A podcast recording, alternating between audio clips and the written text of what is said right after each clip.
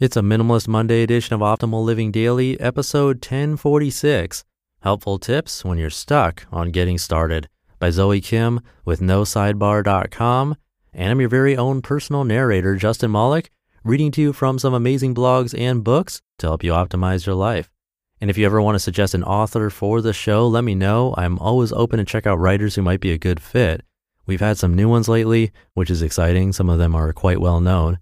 And if you want to suggest any others, you can come by oldpodcast.com to get in touch. And before we get to today's post, most job boards overwhelm you with tons of the wrong resumes. Not smart, but ZipRecruiter finds the right people for you and actively invites them to apply. Smart. Try it for free at ziprecruiter.com slash old. ZipRecruiter, the smartest way to hire. Now let's get right to it as we optimize your life.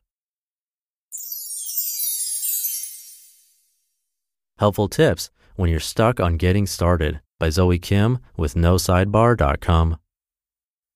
Minimalism is a wonderful and practical tool to shed your clutter and find simplicity. When becoming minimalist, our physical possessions are an obvious place to start, but sometimes it's simply getting started that is the real struggle. If you're feeling overwhelmed by the amount of work in front of you and can't seem to get started, you're not alone. In my own life, I've struggled to find the time or motivation to tackle a decluttering project, but I've realized it's not actually the clutter that's the problem. It isn't that the task is actually insurmountable, it's my emotional clutter that's standing in the way.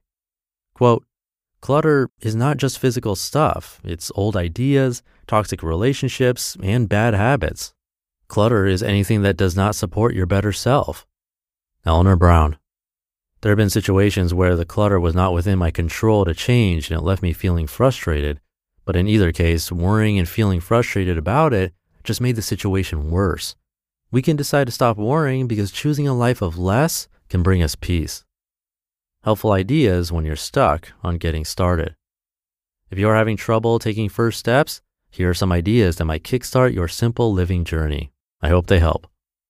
Number one, think outside the rut. If the advice to start small and start easy hasn't worked for you, maybe it's time for a different approach altogether.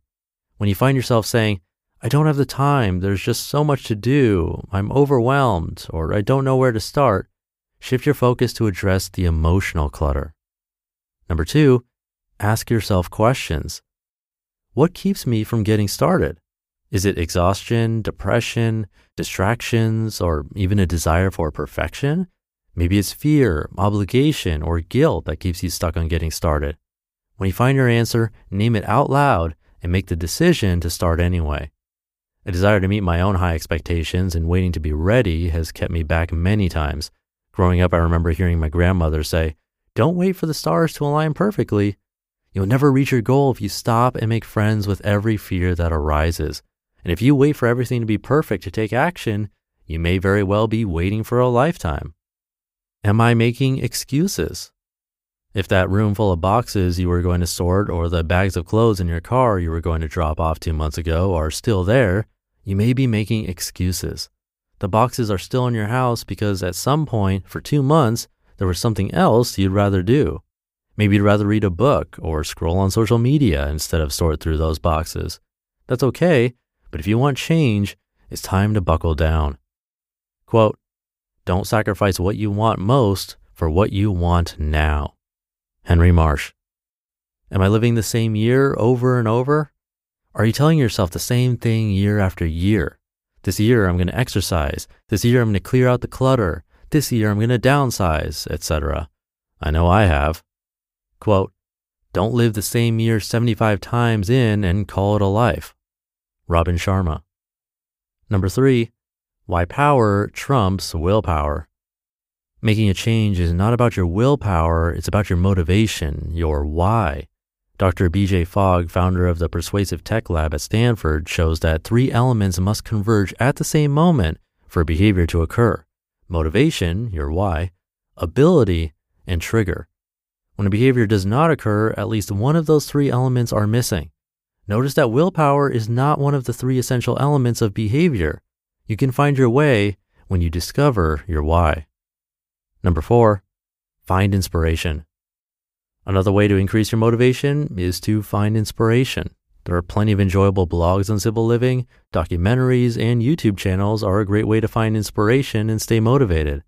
Time and time again, I see folks in the No Sidebar Facebook group sharing how helpful the community has been. It provides encouragement and motivation to get started and keep going. Use it to your advantage. Number five, counter discomfort with self care.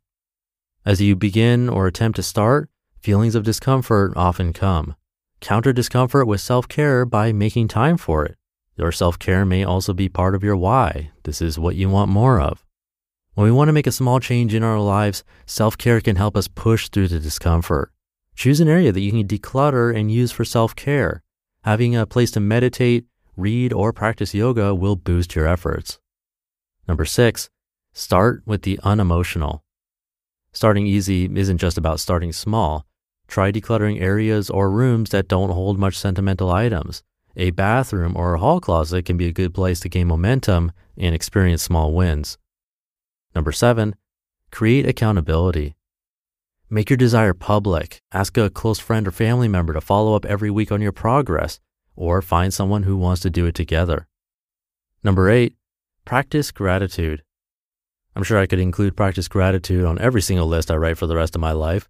Gratitude may be one of the most overlooked tools that can change our lives. Studies have shown that practicing gratitude can reduce a multitude of toxic emotions and change our behavior. Robert A. Emmons, a professor of psychology at UC Davis and a scientific expert on the science of gratitude, believes gratitude works because it allows people to celebrate the present and be an active participant in their own lives. We can incorporate a life theme of gratefulness and happiness when we set time aside daily to give gratitude for beautifully ordinary things in our lives. Number nine, experiment by elimination. This is one of my favorite ways to make progress while experiencing the immediate rewards of a simplified space. The idea is to choose one area or room, preferably one you use often, and clear nearly everything from it. Leave only what you really need, then box up the rest and put it out of sight. This allows you to experience the benefits in a space without stumbling on letting go. I suspect that after enjoying this newly uncluttered space for a few weeks, you'll have more motivation and clarification that will help you let go of the clutter you packed away in those boxes. And number 10, the power of making a decision. Sometimes for me, the first step towards making progress is deciding that I'm not going to stay where I'm at.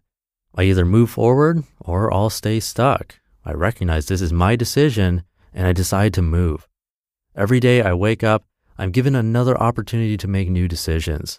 I may not reach my goal today or tomorrow, but I know little by little, a little will become a lot. You just listened to the post titled Helpful Tips When You're Stuck on Getting Started by Zoe Kim with NoSidebar.com. And thank you again to ZipRecruiter. You know what's not smart? Making the lottery the centerpiece of your retirement plan. But you know what is smart? going to ziprecruiter.com slash old to hire the right person. ZipRecruiter doesn't depend on candidates finding you, it finds them for you.